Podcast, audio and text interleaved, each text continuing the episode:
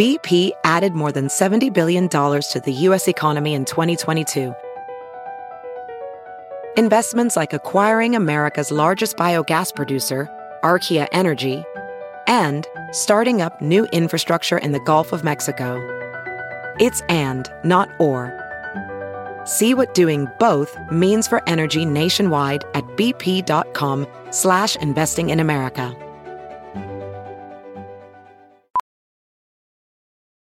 Ophthalmologist Doctor Strauss has seen firsthand how the metaverse is helping surgeons practice the procedures to treat cataracts. Cataracts are the primary cause of avoidable blindness. He works with a virtual reality training platform developed by Fundamental V R and Orbis International to help surgeons develop the muscle memory they need. The result? More confident, capable surgeons. And even more importantly, patients who can see. Explore more stories like Doctor Strauss's at meta.com slash metaverse impact.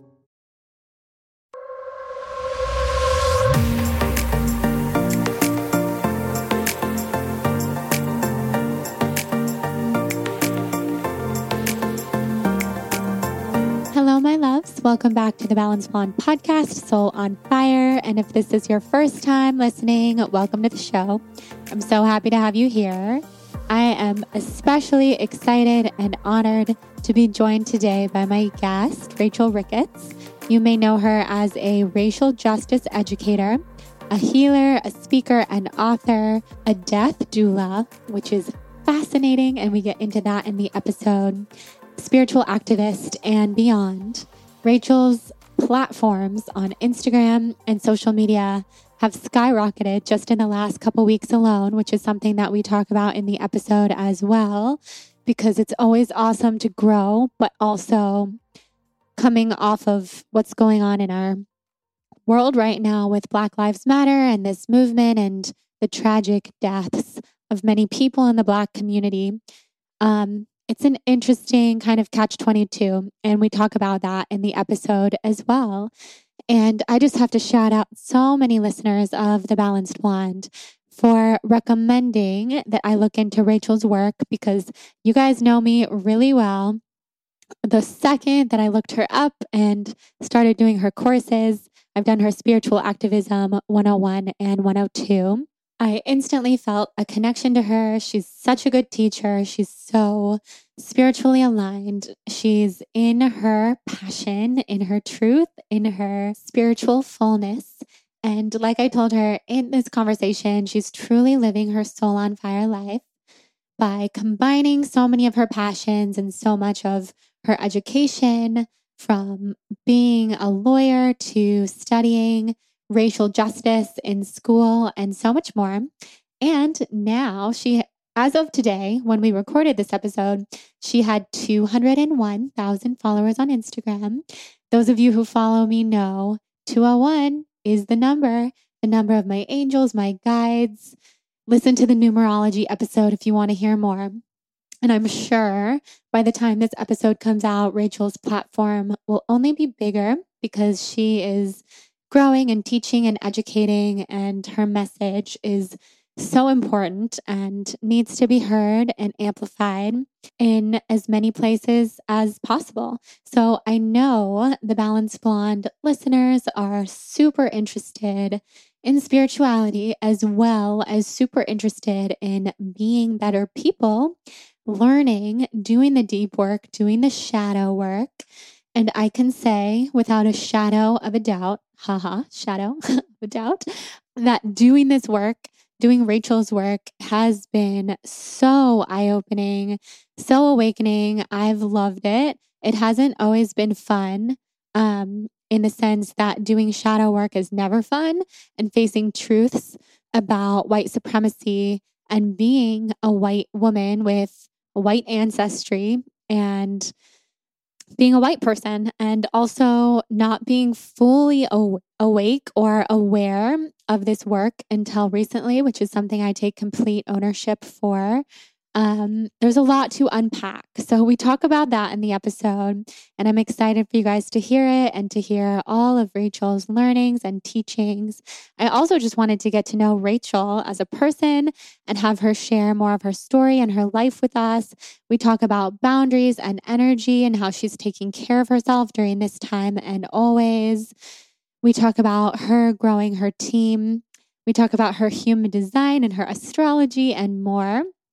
So I'm very excited for you guys to hear this episode. I'm also very grateful for Rachel um, taking the time to come on the Balanced Blonde podcast, especially during this complete revolution that we're experiencing amidst all of the loss and grief and shift that our world is experiencing.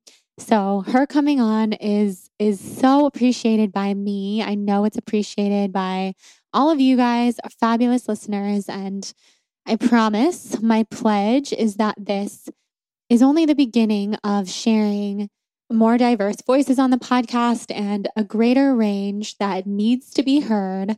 That is part of what it means to be in the wellness world and in the spiritual world. And I have had my eyes opened. I feel so much more awake, so much more proud of even who I am as a person after doing Rachel's courses. And that's the only, the very beginning. And I recognize that is the bare, bare, bare minimum. It's the beginning of lifelong work.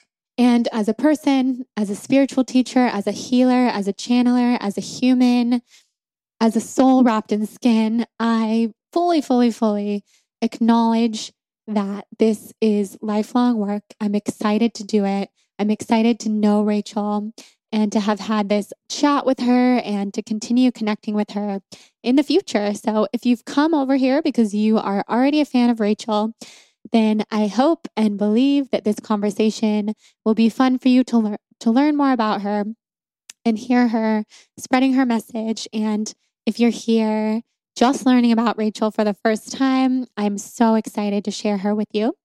And I highly recommend supporting her, checking out her workshops. Um, if you are a white person, if you are a person of color, however you identify, she has different options for different people. I can imagine they're all very potent and very powerful. I know the ones that I've taken are. And I can't wait to see what else she continues to come up with. So let's support her, check her out, follow her, tell her that you came from the Balanced Blonde fam, and show her that T B B love. Before we dive into the episode, I wanted to take a second to thank our sponsor for today's show, Hum Nutrition. Hum Nutrition is my favorite beauty supplement company. I want you to first know that you can use the code SOUL, S O U L, for twenty percent off of all Hum Nutrition products. Hum Nutrition has been featured in Forbes. They've been featured on mindbodygreen, Well and Good, Vogue, Allure, all over the place. We gave out Hum Nutrition supplements in our wedding gift bag because that's how big of a fan we are. I take the Mighty Night supplement every night. It helps me sleep. I suffer from severe insomnia.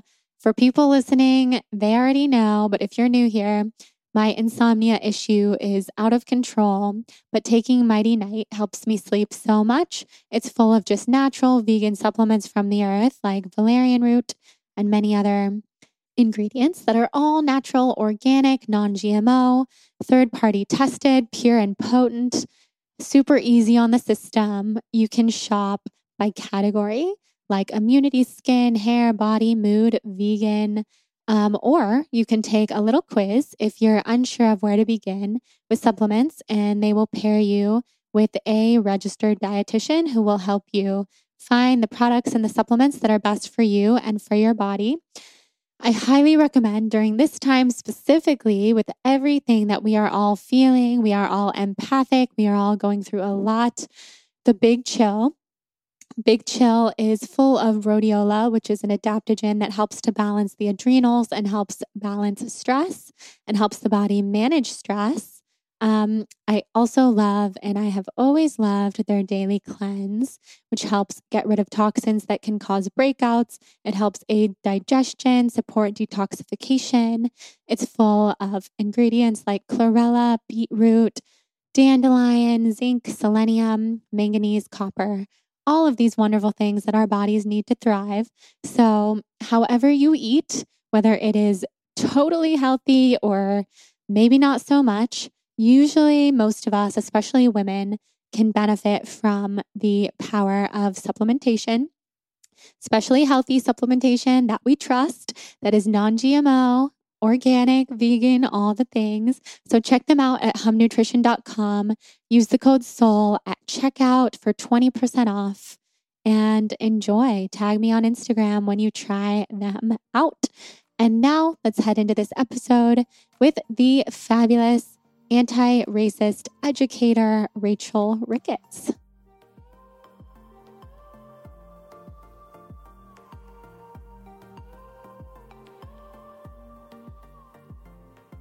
Rachel, I am so happy to have you here on the podcast today. I'm just a huge fan of your work and only wish that I had found you sooner, but I'm thrilled that I found you now and that you're here chatting with us on Soul on Fire. So if you could just start by, first of all, telling us, how are you? There's so much going on right now. How are you? How's your heart? How are you feeling? Yeah, thank you. Um, I appreciate that. Check-in uh, is really moment by moment, but I just had a really beautiful call with my team, um, to really small but mighty group of phenomenal women, and just came out of like a really, obviously it's it's a really intense time collectively, uh, especially for Black people. Like one of my responses sometimes when people are like, "How are you?" I'm like, "I'm Black." So mm-hmm. that's that's that's how I am. Right. And also this really. Last week was this just, I mean, obviously still continuing into this week, this, uh, the conflict that arises in being someone who is a, you know, Black woman identified anti-racist educator and activist in this moment of heightened hyper collective awakening, specifically from white women. And so it's like racism is good for business, which is, which is disgusting, right? Like it feels, and obviously it's like, I'm here to get the medicine out, but just holding that conflicting experience mm-hmm. has been a real challenge. And then also just, just, I'm, I'm an empath and intuitive, and, um, to hold space, like my audience, I don't know, grew like quadrupled. Yeah. Right. In like five days. So that energetically is a lot, is a lot in a time when you're just trying to, you're, you're grieving, you know, the death of more Black lives and the the uprising that results, which has so much hope and opportunity in it, but just knowing that it always has to come at the expense of Black lives, and like the the the, the exhaustion and grief and fatigue and frustration and anger that comes as a result of that. So lots of conflicting feelings. So I feel in this moment, I feel grounded and I feel hopeful, and I also feel uh, sad.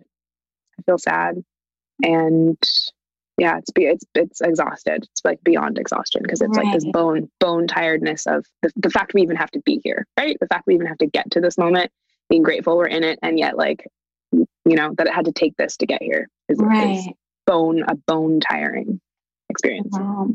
Thank you so much for sharing. I mean, I feel you. I feel your words. I feel your honesty. I want to start by talking about what you mentioned, how your audience is pretty much quadrupled over the last couple of weeks, week with everything going on. How does that feel? Because there's so many more people now um, doing your courses, you know, coming to you. And I know you've been really vocal about do not, you know, slide into your D Ms and ask you questions, and that's not your job. So it's probably challenging to juxtapose all these feelings. Like your business is thriving, people are coming to you, you're educating on a topic that's so important, yet you have your own energy boundaries to protect. So mm-hmm. what does that look like? Spirit will do it. So Spirit has been, you know, guiding me, leading me towards this for a long time. And I knew that this was coming. I just didn't know it was coming this way or, or at this time.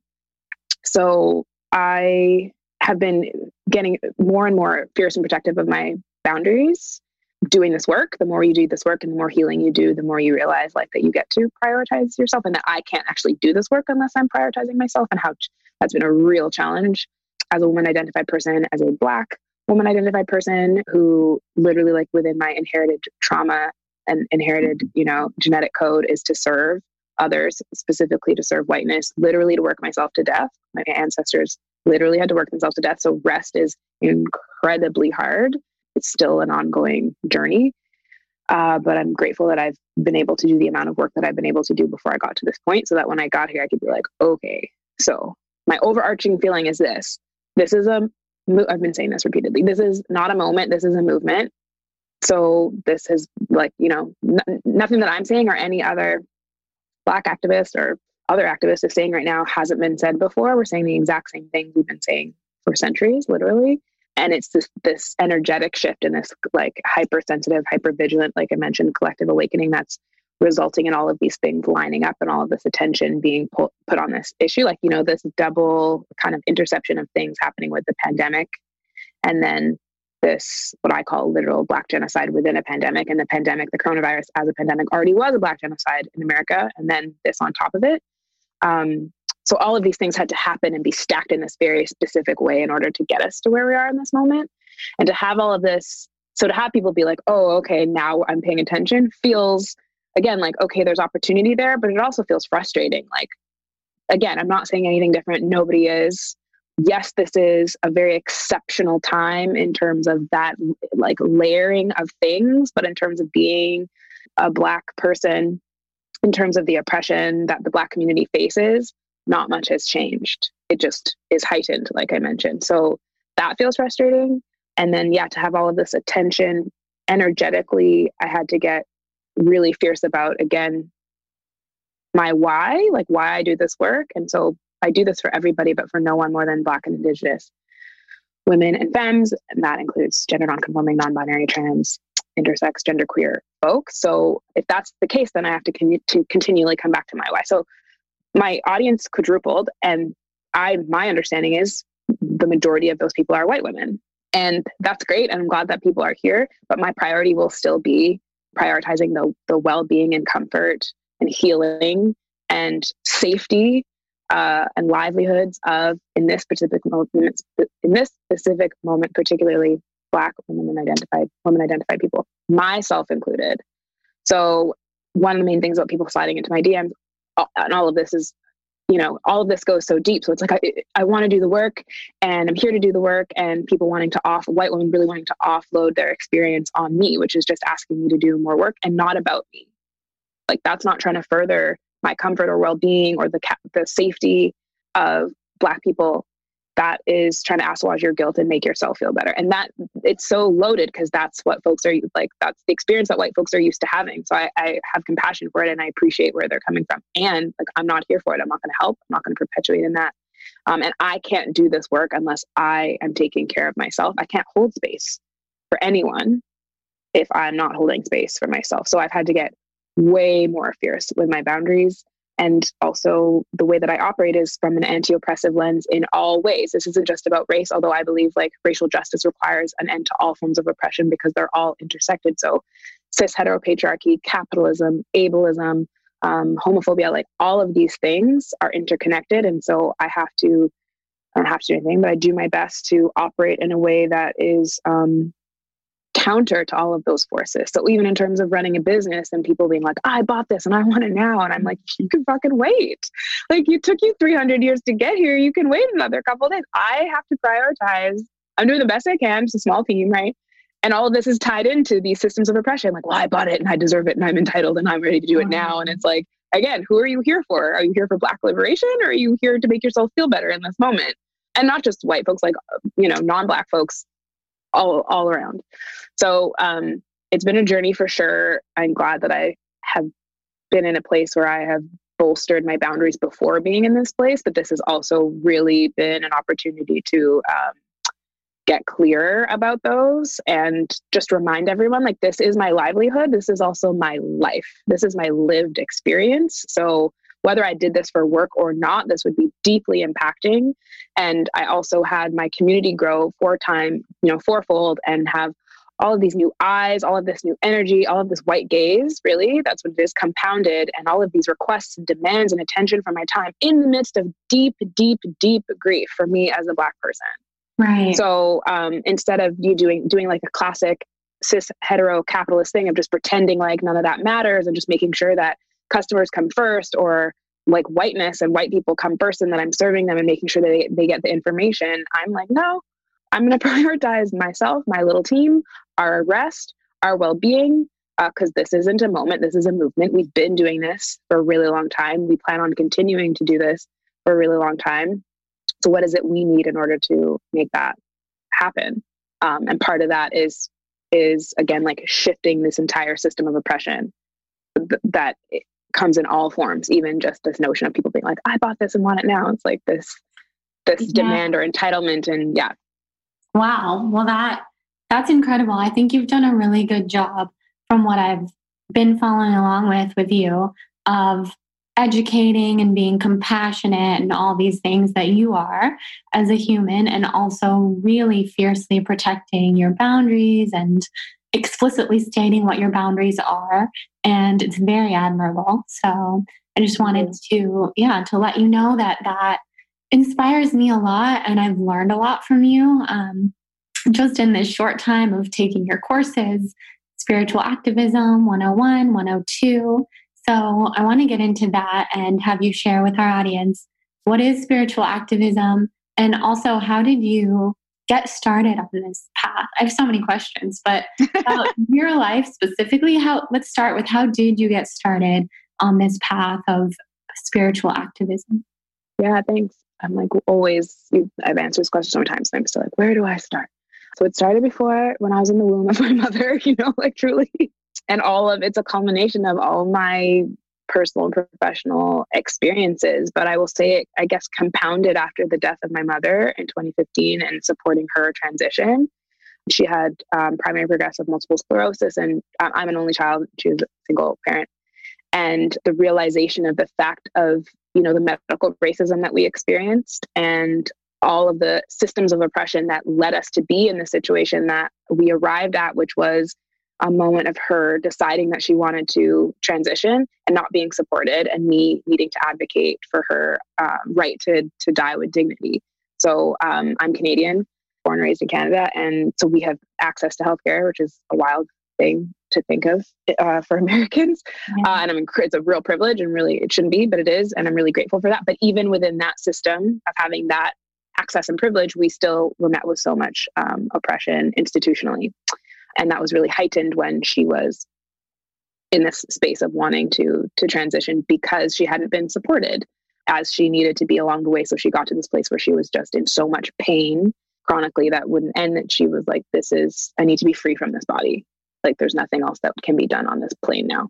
And so I fully supported her in that, but the medical institution didn't. And, you know, experiences that we had that I don't believe we would have had, had we not been Black women, again, like in that moment of trying to, of helping her transition. And then all of the experiences that we had along the way in terms of medical system and the social welfare state and all of these things, like the support that we just didn't get that led us to that place. So after she passed, I felt this massive amount of grief, obviously, as anyone can and imagine, losing a parent, losing your only parent, and also realizing that I had all of the grief that I had experienced all the way along the way, all the loss, all the losses that had happened, of like loss of motherhood. You know, I I became her like primary caretaker. All of the losses we experienced as a result of oppression and discrimination, and all of that hit me at once like a ton of bricks. So I I missed my the physical presence of my mom on this plane, but then I also was grieving all of this, all of this loss and pain that arose all at once. And I realized nothing has caused me more harm than um, like white supremacist, cis heteropatriarchy, and all institutions of oppression and the ways they intersect and have caused me and my mother harm. So when I really sat with that, I became a death doula and grief coach to support folks through grief. I feel like we don't have conversations about grief or conflicting feelings or, you know, hard, hard shit. But very quickly, I realized that um, because the most grief I've ever experienced as a result, nothing in my life has not been impacted quite significantly by the intersection of my race and gender identity. And people kept asking me to have this conversation. And so I was in a place where I also had the privilege of being able to really uh, put my healing, prioritize my healing. And so I quickly got to a place of realizing the work is actually um, returning to my work of anti-racism. Like I have been, I have a degree and diploma in intercultural education and training, which is a very Canadian term for anti-racism. And I went to law school to do international human rights and social justice and all of that stuff. So it's always been been within me, but I didn't feel like I had the capacity to, to take it up in arms in the way that I had wanted to, because I had a sick parent that I needed to care for. And so with her passing, and in light of her and our shared experience, um, and my ability to really sit with that experience and what was needed for me to heal my own heart, and the experiences of what was continuing on, the experience of what I was continuing to have, and how, again, my race and gender identity were impacted by that, I came back to this work, this racial justice work, in a really big way. And part of that was also technology based. I mean, being able to witness, I grew up in a very white community. And by white community, I mean, we had a very large East Asian population, but it was like very segregated, and it was still very much dominated by whiteness, and wealthy whiteness at that. And so I grew up in very traumatizing, violent spaces, and never felt sufficiently safe to have, like really do the work that I, that I didn't feel safe to do my own work, because I was in these violent spaces, and to not, like, there was no one I felt like I could have a conversation with. And so to be in, in existence on this planet now and have access to, you know, I have a love hate with Instagram, but being able to see Black women lead the way and pave the way and speak this way would, was a real blessing. And that isn't to say I wasn't already, you know, reading like Audre Lorde and Maya Angelou's and Angela Davis and learning from them, but to see people like my age in this era saying these things vocally now in this moment really also ignited me in a really major way to to re-find and reclaim my voice. And a lot of the, again, the grief healing that I did, that was all internal work. And the more inner healing I did, the more I realized how much this needs to happen, and that my playing small and internalizing my own oppression and allowing, sil- silencing myself and allowing um, others, white people in my life, to be silent about these issues was causing me so much harm. And that, as part of my healing, that, that that couldn't, I wouldn't allow that to occur anymore. That couldn't continue to happen. Wow. That, that's an amazing story. And I love hearing how you've really, your whole journey has blended together to create what you do now, which is what I love. That's kind of what this podcast is about. Soul on Fire, people who live a soul on fire life, who are able to combine so many passions and life experiences and and truly make work out of it. And it's your life work. It's who you are. So I admire that so much. And I was reading about um, you and your mom this morning and some experiences I was reading that you've written, and just, wow, my heart was exploding. And I, I have chronic Lyme disease, which was almost misdiagnosed many times as M S. Mm. And mm. I just feel, I feel it so deeply, in the pain. And I just want to acknowledge that, that part of your story. And just, I feel your mom, I feel your mom in you. And I think, you know, just incredible, like what you have learned and taken and, and what you share now. And what a fascinating passing of your mom and, and mm. the support that you gave her. So if you're comfortable talking a little bit about that, that's a topic mm. I've never discussed on the podcast, and and even really with anyone, um, the way that you and, and your family decided for your mom to pass. Mm-hmm. Yeah. Um, again, it was really just my mom and I, which was part of our, you know, like chosen path, I suppose, which is also why I say this all started before I came here, for sure.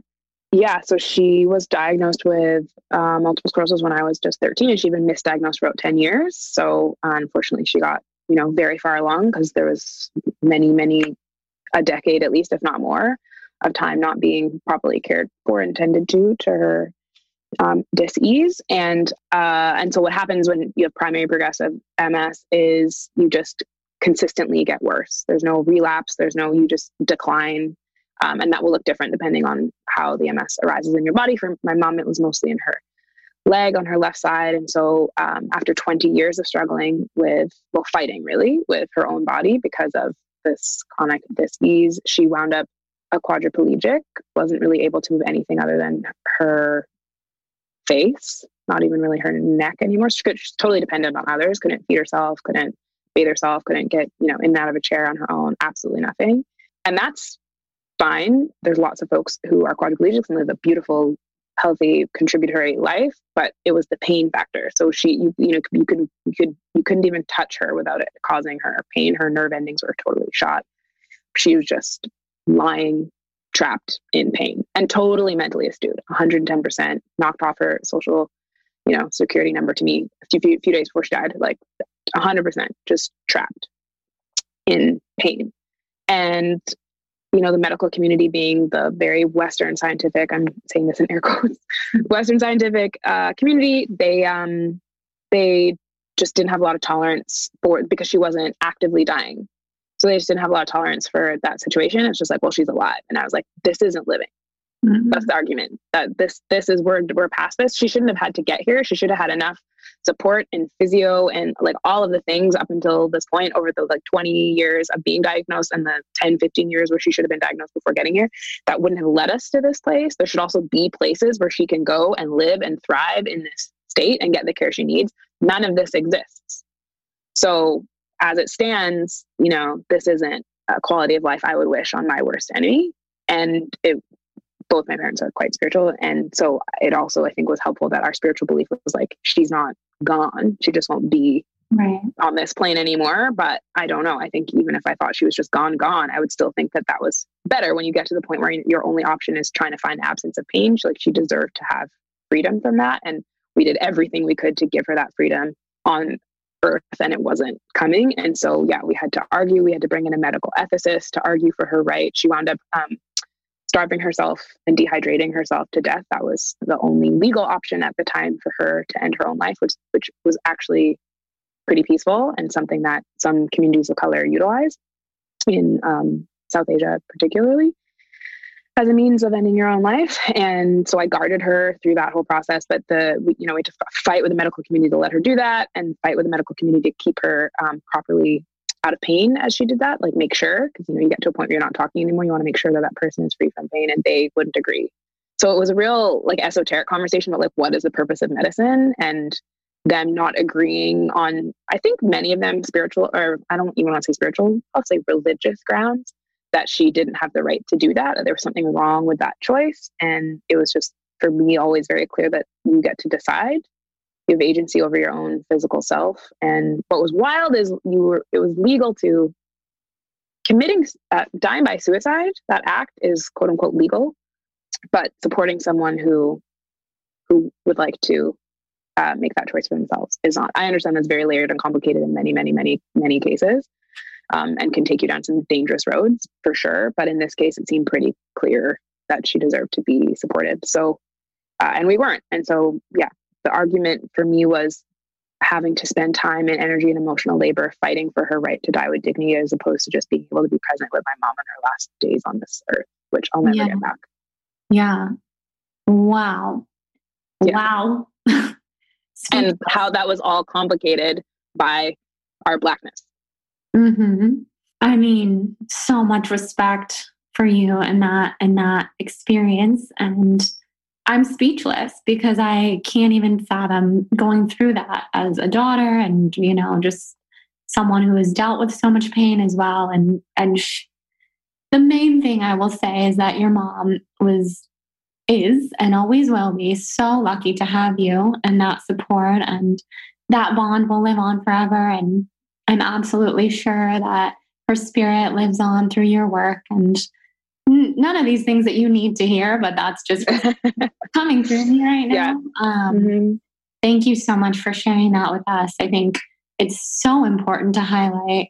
And we have so many list, so many listeners who suffer from chronic illness, chronic pain, and don't feel heard, don't feel seen. And then this whole other layer that you're talking about with, with being Black women. And there's a lot that needs to change in the medical system. That's for sure. Yeah. In all systems, but that's one that right. we have identified very, very clearly. And um, again, like this was happening in Canada. And I know, you know, I always said as a as a kid, we grew up in Vancouver, and most of my family um, is American, and had a lot of family just two hours south of the border. You just drive two hours, you're, you know, you're in the States visiting your family. And I was like, if we had been in the States, I would not be sitting here with you. I would have had to have ten jobs taken out just to be able to get my mom like the bare minimum, right? Healthcare that she needed. I wouldn't have been able to go to law school. I mean, nothing's impossible. It would have been very hard. Like the odds would have been very much stacked against us from that one issue.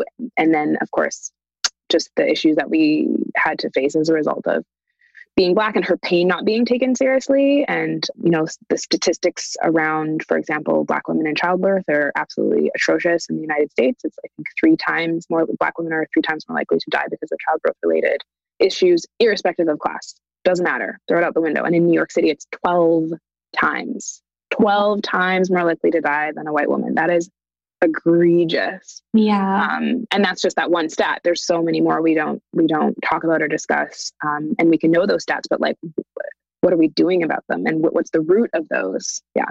Wow. Yeah. There's so much there. That is, that is so fascinating and, and such a part of your story. So thank you so much for sharing that with us. Let's take a second to talk about C B D. I am a huge fan of C B D. Cured Nutrition is my go-to. I think probably the most frequently asked question on my Instagram, aside from about all of my particular health issues and healing, would be, do you take C B D, Jordan? And which C B D do you recommend? Which one is safe? Will it get me high? What even is C B D? Ranges of questions. And Cured Nutrition is my number one favorite. You can use the code BLONDE for a discount, and I highly recommend that you do so. I've had the founder, Joseph Sheehy, on the podcast not too long ago, if you want to listen to that episode and learn more about the company and their mission. One thing that I've been particularly impressed by with Cured, especially because of the topic of this episode and Rachel's work that she has dedicated her life too, as a racial justice educator. I'm really impressed with Cured Nutrition's response to everything going on in the world right now and the Black Lives Matter movement. So they have partnered and they sent out all these details about it to all of us who work with them with the Last Prisoner Project. There are currently over forty thousand prisoners incarcerated for marijuana-related offenses. And despite marijuana reform, there are still more arrests for cannabis possession each year than for all violent crime combined. So, unfortunately, communities of color continue to be disproportionately subject to marijuana enforcement practices. I'm sure you guys have seen the petitions circulating around, especially lately on social media. Innocent lives rotting away in prison because of a marijuana offense. Marijuana, which is now legal in many states, versus these violent crimes. I mean, I could go on and on, but it's not okay. So I am very, very, very impressed and proud to be partnered with Cured Nutrition, who is now working with the Last Prisoner Project. As far as C B D itself goes, I am a huge fan of C B D. C B D is amazing for anti-inflammatory purposes, for stress release, for sleep, for our joints and our muscles, those of us with chronic pain due to Lyme disease or anything else. It helps me so much. I actually rub my Cured Nutrition pain salve, which is like minty and it's full of shea butter. It comes in this really easy kind of like deodorant type of um, packaging, or what's the word I'm looking for? Container. It, it's just really easy. It rolls right onto the skin. I use it every day. I especially use it before I sleep. I rub it all over my back, my jaw, um, my hands, all of my common pain points, and it helps so much with tension and beyond. I also take their sleep supplements. They have nootropics. They have so many different amazing products. So check them out. Use the code BLONDE for a discount. I feel like I could go on and on, but I'll continue talking about them as always. Check them out. Support them. cured nutrition dot com, code BLONDE. Enjoy. And now let's get back into this episode with Rachel. I want to talk more about your work with spiritual activism. And for people listening who may not know what they would find within your courses and your work, could you share more about that with us? Mm-hmm. Yeah, of course. So spiritual activism uh, for me is um, a really important and critical, especially in this moment, um, way to move about understanding oppression, um, all systems of oppression, but obviously I always highlight racial justice. So we, again, under systems of like cis, het, white supremacist capitalism, learn this left brain analytical neck up way of, of undoing, I'll call it, or addressing these issues. And that's certainly Uh, important. Like, I'm an attorney. I get that. I can do that all day, but I don't think that that's where real change comes from. I think real change comes from this embodied approach. And I think you can read a million books and you can go to a million classes and you can learn a lot. And I think a lot of people have learned a lot, but if it isn't resonating in every cell of our body, change isn't going to happen. It's like, you're going to watch, you know, people who watch a um, shocking documentary about veganism, they'll watch it and be like, oh my God, I have to be vegan last two weeks. Right? That's like yeah. human nature. Like, we're like, oh, I've done it myself. Like, oh my God, I can't. And then you, yeah. and then change is really hard. We're very dynamic creatures. Like, it's, you can have that intention. I talk this a lot, like intention doesn't really matter. You can have that intention to keep it and to like really understand it on a cellular level. That's what's needed to actually incite change. And you have to see yourself in it. You have to see that racial justice isn't about quote unquote communities of color. This is about everybody. And you have to have an understanding that like this is healing for everyone. And so for me, that requires us to uh, do it in a heart-centered, embodied way. And so my approach is through uh, using culturally informed and honoring the cultures from which those uh, practices uh, originate, forms of spiritual practices to help us. They're gifts, right, that have been given by ancestors to support us in embodying this work. So meditation, breath work, pranayama is huge um, for me to really allow us to, all of this is grief work also. The reason I was talking about my mom and grief and all of that before is that all of this is grief work. I don't care who you are, where you come from, what you look like. We have trauma and grief around oppression. Of course, there's scales to that. And I don't mean that in terms of like the oppression Olympics. I just mean it looks different depending on whether you're oppressed or oppressor. And I talk about this a lot as well. Like, all of us carry some oppressed oppressorship identity. Like, I am a Black woman identified person. And so as a result of that, I'm oppressed by white supremacy. I'm oppressed by patriarchy. I'm cisgendered as well. Um, so that's a privilege I have. It's being cisgendered. I have a privilege of being neurotypical. I have a privilege of being thin. I have, a, you know, I have a lot of privileges, and all of these are interconnected. And it's really important for me to have a whole understanding of where I sit and have an understanding of the fact that I am an oppressed oppressor. And this is a big one for white women in this moment to have that understanding. Like, yes, you are oppressed as a woman, identified person who is oppressed by patriarchy. You also oppress people of color. That's just a fact. So let's really lean into that and utilize that knowledge that you have of oppression.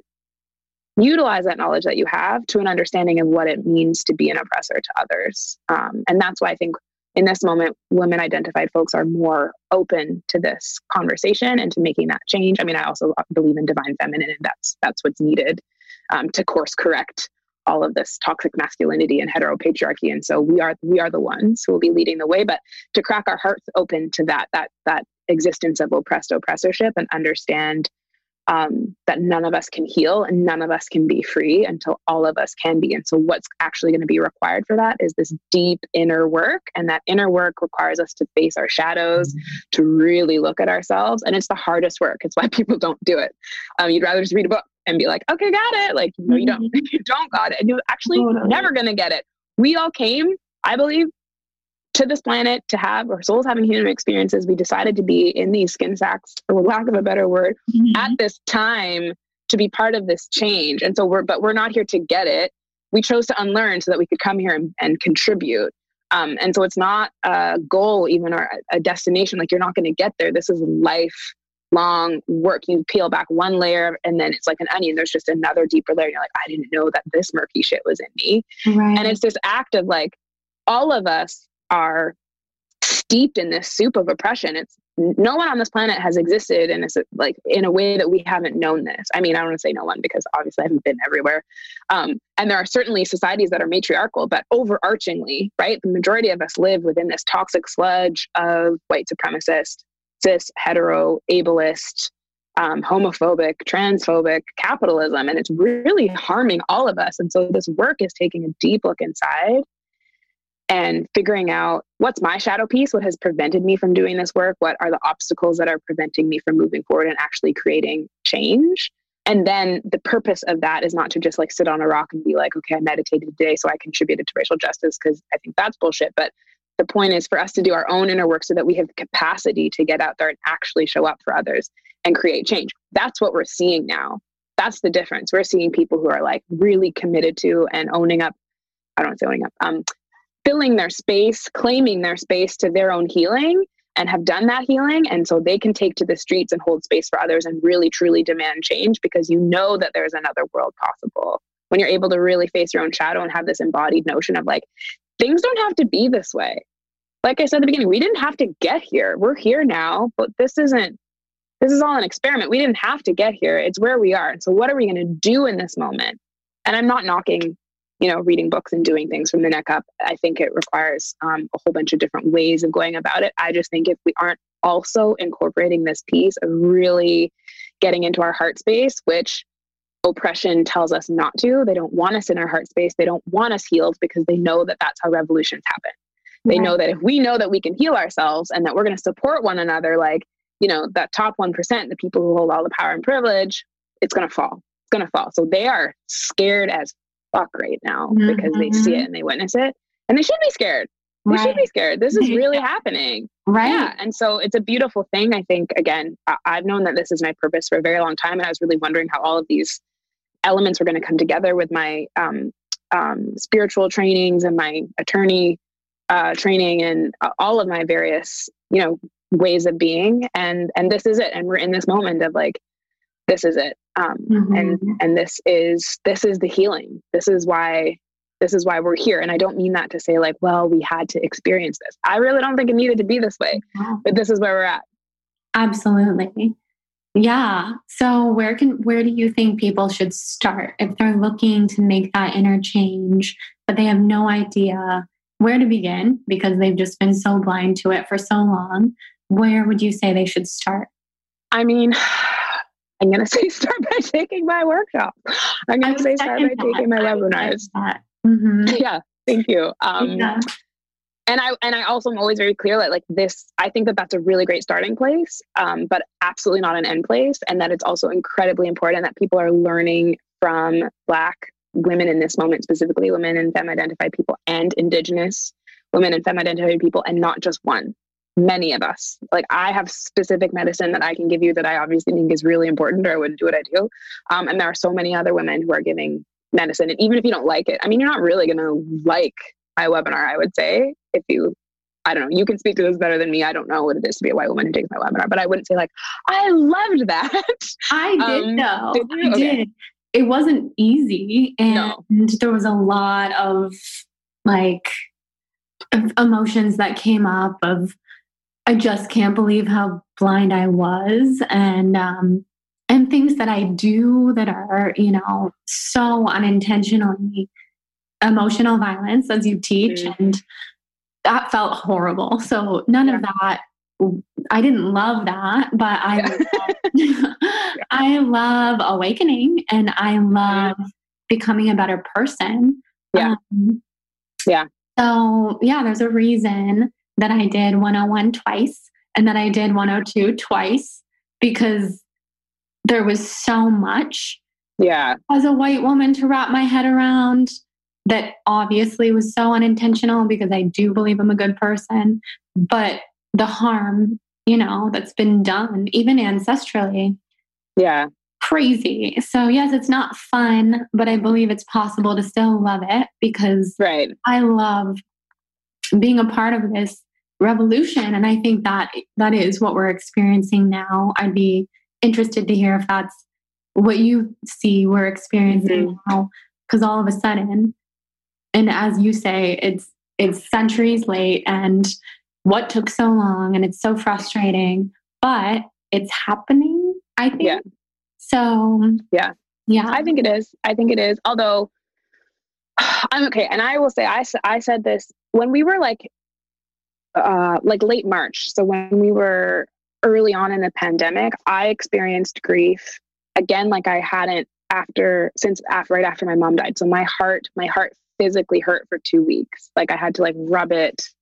Like it felt like, and anyone who's experienced like, you know, a deep loss, most of us, I will say, have experienced a deep loss. And because of the way we are socialized, wouldn't even have had the, the kindness of being able to sit with that as grief. So that's also why I say that it's really important that we sit in the fact that this is grief work and to tend to ourselves as we do this, because um, it's not easy, and you will feel a lot of grief, but you'll also feel a lot of like joy and awakening and all of those other things.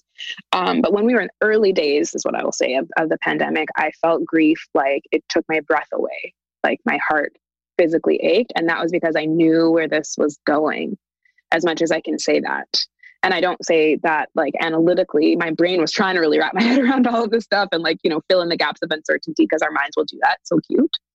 Um, but I felt it in my, in my gut and my deepest sense of knowing, and my empathic and intuitive knowing of like, okay. Uh, and just being a Black person, I was like, so this is going to fuck Black people up. Like without question, this is going to harm people of color, first and foremost, specifically Black and Indigenous folks. Latinx people will also be very, very much harmed by this, um, because that's, this is just going to exaggerate the inequities that currently exist. So I literally just kind of like envisioned mounds of Black bodies. Like that's what I was seeing, just like Black bodies, Black bodies. And then not too short, not too long after that, that's what we saw. Statistics started to come out about like who's, who is being the most disproportionately impacted by this. And I was like, yep. Um, but what I didn't know at that time was that I was also anticipatorily grieving this. And so, and I had said this, if you go back to my posts from like late March, I said very clearly, like, this is a collective awakening and like the revolution will happen. My understanding at that time, again, intuitively, like the revolution will happen because we, and specifically Black people at that time, are being left out to dry. We have been hung out to dry, especially in America. And I am Canadian, but I have Black family members in America. I frequent America Um, a lot. America is specifically hanging Black people out to dry, and and we're in the midst of of a pandemic. And so you're going to leave us to starve. You're going to leave us to be houseless. You're going to leave us to, uh, you know, I was talking about medical racism before, like not even if we get ourselves to a hospital, have access to a hospital, we'll be treated differently once we get there. And people had to make these like, you know, life or death choices about who was going to get care and who was not going to get care. And I can tell you as a Black person, I know I will not be the person who gets care. All of these things. And so I was like, you're going to leave us with zero choice. Like you're going to leave us with so little. People who have nothing have nothing to lose. Right. And so I was like, and that's where the revolution will come, because people will have nothing to lose. So catch us out in these streets, because it's about to happen. I didn't anticipate it occurring in this way. And that was hard. Anytime you're witnessing, you know, massive Black death in Black deaths, so I call this a Black genocide. And like the, the pandemic already had turned into one, not because of the nature of coronavirus, because of the social structures of oppression that exist that created a disproportionate impact on Black folks. Not like we have some inherent defect or genetic flaw that makes us more susceptible to dying from coronavirus. No, these are social, systemic, institutional consequences of racism, of having less health and more health disparity because of our stress levels and because of institutional harm and medical racism and all of these things that go back centuries, right? Um, so we were seeing all of that. And then to see this pandemic within a pandemic, and to see, to have this moment of collective awakening and this white gaze shift in this way, because there's, there's, there's nothing else to turn. It's really, I don't say nothing else. It's really hard to turn away from right now. You can't just go back to work. You can't go watch your basketball game or your football game. You can't even really like just go chat with a friend or like go to dinner. Like you, like this is it. And so this was really important that it had to happen this way. Um, clearly, again, it's really frustrating and really sickening and sad to me that we had to get here, but we are here. I'm really, really, really incredibly beyond proud to be a Black person and to see the ways in which Black people are resilient, um, because we've been forced to be, and the ways in which we are paving change and leading the way, not just for Black people. Black Lives Matter is not just about Black lives, right? But when Black Lives Matter, everyone's lives are uplifted and can be better and do better. And this is about Black liberation. And it, when there's Black liberation, there's liberation. There's, there's healing across the board. So I see an opportunity and truly hold on to the hope that this can lead to real lasting change. I'm really ex- excited by what's happening with defunding police and the fact that that's even being paid attention to. And like Minneapolis has gone ahead with that decision, and hopefully other um, places around the world will also do that. That's, that is fucking huge. And I am a Black person, so I don't hold my breath for anything. Right. No, I've seen too much harm. I've seen too much like, we need to care about this. And then nothing really come of it. Or I've seen it be used as a moment, like the amount of brands and businesses who are reaching out to me to like align themselves with Black Lives Matter and basically commodify it is mm-hmm. absolutely disgusting. Yeah. That um, is so frustrating. It's so frustrating. And so, and so we'll see. I couldn't do the, I talk about this a lot. I could not do the work I do if I did not have hope. Like how, how could I? Whether I, I, and I talk about this with my guides a lot when I channel, like I am unattached to the outcome. Do I believe that it's going to happen in my lifetime? No, not really. Am I hopeful that like, have we been making change? Absolutely. Will we continue to make change? Absolutely. Are where we, are we where I want us to be? Absolutely not. Will I continue yes. to like push and challenge and be like, not enough, not enough, not enough. So I can help get us all there. That's what I'm here for. I'm here to be your mirror. For everybody, for myself included, I, this is very hard work for me. Mm-hmm. I have to hold myself accountable. I have to walk the walk. I'm not here for fame and fortune. I'm not here to have a million fucking followers on Instagram. I am here to show people their shadow side so that we can all heal. I believe that that's possible. I know you talk about human design sometimes, and I just got into human design. I was just going to like ask you what's human design. Yeah. So I'm a projector. Oh, um, projectors. Yeah. And I've never met a reflector that I know of. So hi. Oh. Now we know um, each other. Fellow yes. energy being. Um, but my, I'm not so great with the terminology. My cross? Incarnation cross? My incarnation cross is to bring about heaven on earth. Wow. I think it's the right cross of Eden. Yeah. Wow. So like, this is my, this is why I'm here. Look at you. And I've been, you know, been here in many lives doing this for many, many lives, but I've chosen to be here now very, very specifically to like, oh, re- like we could really get it right this time. Like actually, actually. I um, love how alone. Yeah. So I'm an idealist. It really right. frustrates people, but I couldn't, I couldn't push as hard. I couldn't challenge yeah. us all, myself included, this hard if I wasn't like, I know we're here and I know we came from here. And yes, I want to congratulate us for that. But like, I don't want us to sit around congratulating ourselves too long. We have so much further to go. And I want us to continue to keep our eye on the prize, whether we and our bodies get there or not. You know, I'm also mindful of my future children, my future ancestors, and the world that we leave behind and what kind of world they're going to be able to have. My husband works in climate change, and that's a very serious, all of these things are interrelated. Like if it right. wasn't, if it, this is being, uh, being really put under pressure cooker, Um, because the reality is, as I understand it, uh, we don't have a lot of time unless we really course correct. The planet is not going to allow us to continue to get it wrong. It's just not, right. it's not going to be possible. So, um, so we're running on borrowed time, and we'll see, we'll see. I hold hope. I've gotten chills so many times since you've been speaking. I mean, it's true. And these are things that are terrifying to think about as a human, such important things. And we are running on borrowed time. So, wow, your work is so important. Love that you're a projector, living out your truest alignment. I want to know everything about your chart. That was something I was going to ask you. Do you also know your astrology, your sun rising and moon signs? Yeah, I'm a Virgo. I'm like a real Virgo. Um, my rising is Taurus. My moon is Gemini, which I'm only really getting into the moon now. Yeah. But I'm real earthy. Earthy, earthy, earthy. Yeah. Virgo, Taurus. Yeah, yeah. Virgo, Taurus. So we're pretty much the opposite because I am okay. all air and um, water, no earth, um, wow. no fire, and well, a little bit of fire like elsewhere in my chart, but super airy. And yeah, I really vibe with the earthy, fiery people because it's just a good balance um, with everybody, obviously. But yeah, my husband is fire and earth. Um, oh yeah, my husband's yeah. water. It's very oh, love yeah, it. It's helpful. It's cancer, love. cancer, water. Cancer, cancer. Yeah. So I'm yeah. a Cancer moon, so I feel that on such a deep, like emotional level. Yeah, wow. Very emotional people. Totally. So before we let you go, which is about to happen, because I know you have a busy life and you need to take care of yourself. I just want to quickly, for a second, talk about your channeling because you mentioned it and. I love talking about channeling. So could you just share a little bit about how you speak with your guides or even give tips for people who want to get into channeling? For me, it comes, it, I mean, it's so specific and personal to everybody and it comes in different ways, but for me, it really comes through rest. So they actually, like my dreams. I'm a vivid dreamer, kind of always, always have been. My mom comes to me in my dreams all the time. When things get really intense, it's like, I won't, you know, I won't, won't have slept, meaning I was working in other planes while I was sleeping. So I'll wake up exhausted, just like, ah, was all over this universe last night. I'm, you know, I need a, a, a break. I need to sleep from my sleep. So that has been big. And so having like a routine around what, what sleep looks like and means. I've also really become more in tune with when I wake. I've been having trouble sleeping for the first time in my life. Like I've never had problems sleeping.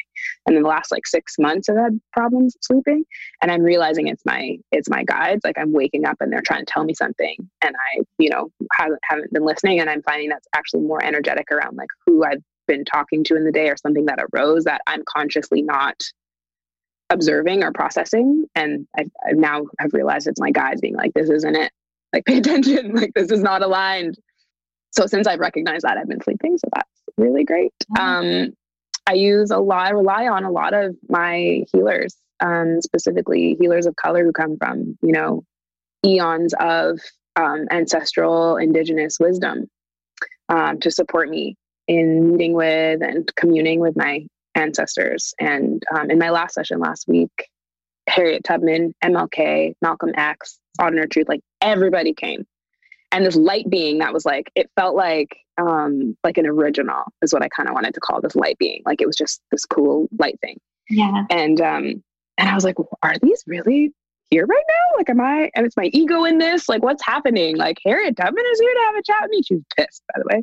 Yeah. And they, they were just like, you know, you know why you're here. You know that I, we, you know that I am you and you are us. And you're continuing the work, and um, get over it. Get over yourself. It's not about you, and just keep doing it. And and for me to be able to commune with them requires. But they also told me you need to rest. They always tell me that you need to rest more. You need to rest more. You need to rest more. And whenever I ask, like, how can I connect with you more, hear you more? They're always like, uh, rest. If you rested more, you could hear us more, and you could connect with us more. So just keep resting. Yes. Um, so stillness as much as that's possible. And again, these systems of oppression don't, um, they specifically teach us not to be still and that there's something wrong with being still. It's very important. I personally meditate, but I think that, and meditation can look very different depending on who you are and what you're, what works for you. Stillness. I will just say stillness, actually finding time to, to, to listen to yourself. You know, our guides are talking all the time. Your intuition's talking all the time. It's also one of the big things I think is really imperative and integral to the work of spiritual activism and getting into your body to understand social justice is you get to reconnect and reignite with your intuition and know that like you actually have known all this all of this time. You were disconnected mm-hmm. and you weren't acting on it, and that we were socialized and programmed to do that. Yeah, but that our guides are here and they're so potent right now. I mean, like they are here and they have a lot to say. Yeah. And that they're just that the trust of knowing that they're here and that they're talking to you, whether you're aware of it or not. Like I don't have, I don't hear my mom. I don't have conversations with my mom. It's more a feeling. It's more um, signs. Like I'll ask for signs sometimes. I see numbers all the time. So eleven eleven, two two two, one one one, all the time. And just knowing that that that that is something, that that isn't happenstance or coincidence or, um, you know, that those those mean something, to be able to find enough stillness in yourself to notice. Yeah, the signs are huge. I'm a huge number person also. Like my guides come to me in numbers. two oh one is my main number. Mm. Right now it's one oh two here in California, and we're talking mm. about it. So it's it's literally everywhere. But that's beautiful. That's such good info for people. And I mean, yeah, even helpful for me to hear. I love hearing how people channel and how people connect. And I would also say in terms of this work of, of you know, dismantling systems of oppression and committing to and um, firing up your own commitment to um, and living out racial justice is knowing that you can call on your guides to support you in doing that. And, and again, to me, that spiritual activism, like that's really helpful because this is healing work. It's really hard. It's really, really hard um, for white folks to sit with the realities of what you haven't turned your mind to yet. Right. And so, um, and what that identity shift that comes with that learning and unlearning, like that's freaking major. And so to call in your guides to be able to support you with that work is, um, I think, really, really important. I totally agree. and I just had to check because I was almost positive, but I am correct. You have currently have two hundred one thousand followers on Instagram, and two oh one, that's like, all right. Oh. Number. And that number might sound like crazy to you because you said you've quadrupled so quickly, but two hundred one thousand, and it's just going to keep growing. So that's, that's another message from our guides for sure that we're talking today, because the two oh one story is, friend, I will tell you another day, but it's pretty special. Cool. And I'm so happy that you're here. Tell everybody where they can find you, where they can support you, all the things. Yeah. Um, so you can find me obviously on Instagram at I am Rachel Ricketts, R A C H E L R I C K E T T S. My website, w w w dot rachel ricketts dot com. Um, you'll find my spiritual activism webinars on there in the shop. I also highly suggest signing up for my newsletter. Comes out twice a month. One is like a soul offering. There's always some soulful prompts for um, doing this work from the inside out. And then the second one that comes out is a reparations roundup. So we can, as a community, work together towards redirecting funds, redistributing wealth in support of Black and Indigenous women and femmes. So highly, highly suggest heading there. Um, I also have a list of free anti-racism resources and free grief resources. Because like I said, these are very tied topics. Um, and I update that, I don't want to say frequently, but it gets updated. um, so check back. It's very thorough. I mean, it'll take you a long time to get through. And that resource list includes specific uh, resources for uh, women of color and women of color's healing. There's specific resources for folks who identify as mixed race, which I am a mixed race Black woman. Um, and then there's a whole bunch of um, workshops at the bottom and webinars by other um, Black anti-racist educators. Because like I said, um, I obviously appreciate folks coming to me, but I'm not the only one, nor should I be. There's so many of us, and it's really important to continue this work and to learn it from different people and different perspectives. So that's, that's where you can find me. Amazing. Thank you so much for being here and for sharing with us. This was such a good conversation, and I just want to honor you so much for taking the time to talk to me, especially during this absolutely heightened time of just being busy and being everywhere and astral traveling in your dreams and all the things. So thank you for, for chatting with me on this podcast today. I appreciate it. Thank you. Yes. Thank you so much. Wow. Thank you so much, Rachel, for coming on the podcast. That was such an enlightening episode. I'm so grateful to have had her on. She's incredible. Um, I want to honor her again for saying yes to coming on this show, because I know she is honoring her energy boundaries right now and um, only saying yes to things that feel like an absolute yes. So I just want to honor her for taking the time to talk to us, to educate us, to chat with us, to inspire us. I left this conversation feeling so inspired.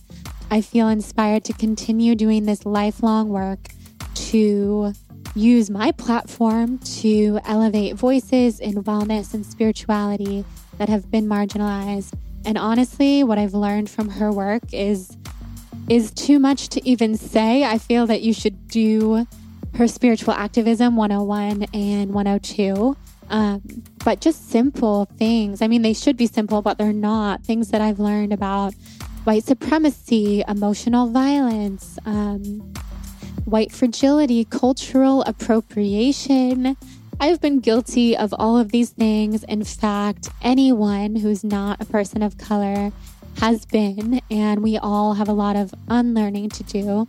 It doesn't mean that we are not good people. It doesn't mean that we are hateful. It doesn't mean that we have tried in any way, shape, or form to be racist.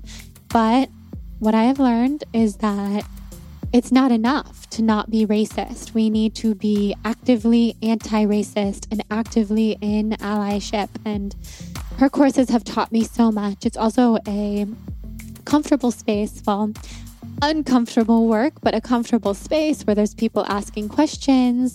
Um, it's pre-recorded webinars, so you can feel like, okay, I'm not the only person who had that question. I'm not dumb or ignorant or any of these things. This is just something that I'm now working toward and, and working toward learning and unlearning.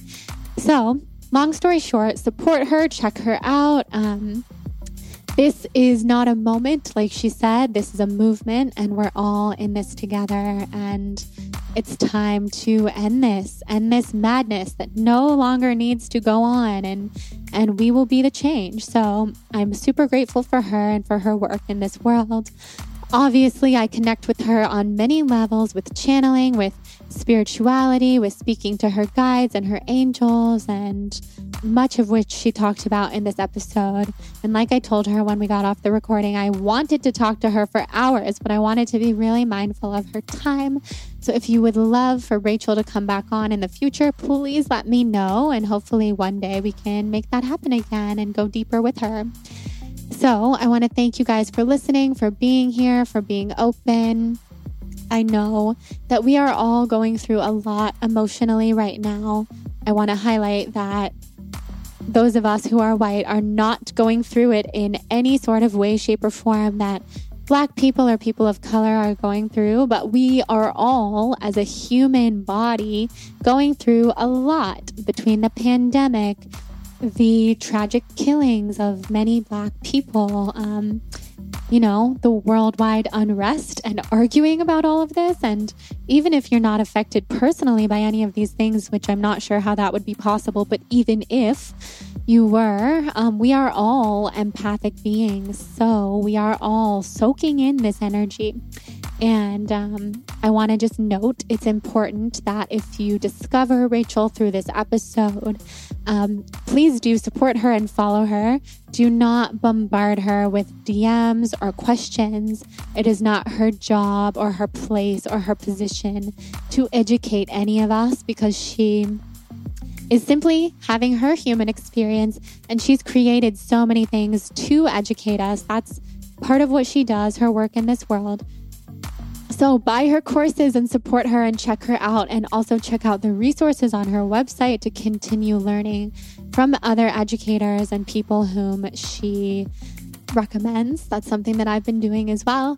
And yeah, I just want to acknowledge that I am I am new to this work, and I am not going to pretend that I'm not. So I'm always open to learning more, having these conversations. I want to have these conversations. I want to be part of this change and be a better person um, all around. So that's my commitment. And I also want to thank our sponsors for today's episode: Hum Nutrition, code SOUL for twenty percent off, and Cured Nutrition, code BLONDE for a discount there. And please do come say hi on Instagram, Facebook, all the places. If you feel inspired to rate and review the show, it helps a lot with visibility, and um, just overall is something that I appreciate very much. So if you take time out of your busy, full life to rate and review the podcast on iTunes and send me a screenshot to Jordan at the balance blonde dot com, I will gift you my Soul on Fire yoga ebook for free. And I'm super grateful to do that. So all you have to do is rate and review the show. Send me a screenshot to Jordan at the balance bond dot com. I'll thank you personally. I'll send you the free gift, and uh, it will be much appreciated. So all of this to say, thank you for being here. I appreciate you all. We are all navigating these waters together. Rachel is leading a movement. I am so happy and honored to have had her here. And I hope everyone has a Soul on Fire day. Sending you so much love, and we will talk next week. Mwah.